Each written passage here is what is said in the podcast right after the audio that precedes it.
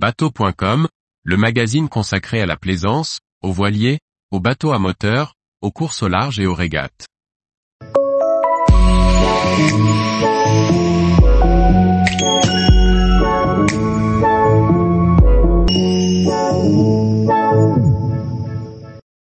À quoi correspondent les zones SMDSM pour le secours en mer? Par Briag Merlet.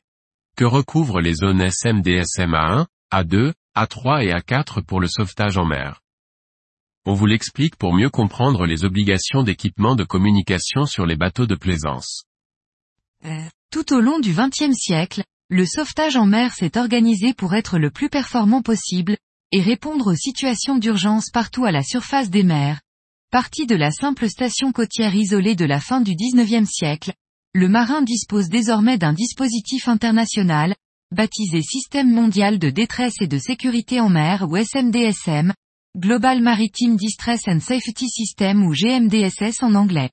Issu des diverses conventions, dont la dernière en 1999, il organise le secours et la coordination entre les institutions et la réglementation des divers pays. Selon le lieu de navigation, le moyen de donner l'alerte variera.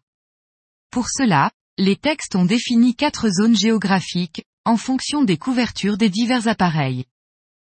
Zone A1 ou côtière, zone couverte par au moins une station côtière travaillant en bande métrique, VHF, utilisant l'ASN, zone A2 ou large, zone couverte par au moins une station côtière travaillant en bande hectométriques, MF, utilisant l'ASN hors zone A1, Zone A3 ou grand large, zone sous couverture d'un satellite géostationnaire d'Inmarsat hors zone A1 et A2, zone A4 ou polaire, zone couverte par la HF avec l'ASN, hors zone A1, A2, A3.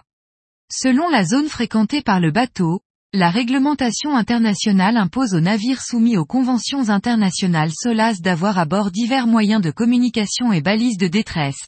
Pour la plaisance, les réglementations nationales fixent les règles.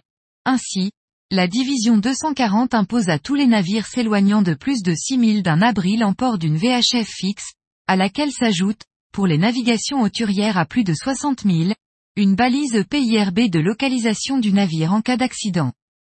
Tous les jours, retrouvez l'actualité nautique sur le site bateau.com. Et n'oubliez pas de laisser 5 étoiles sur votre logiciel de podcast.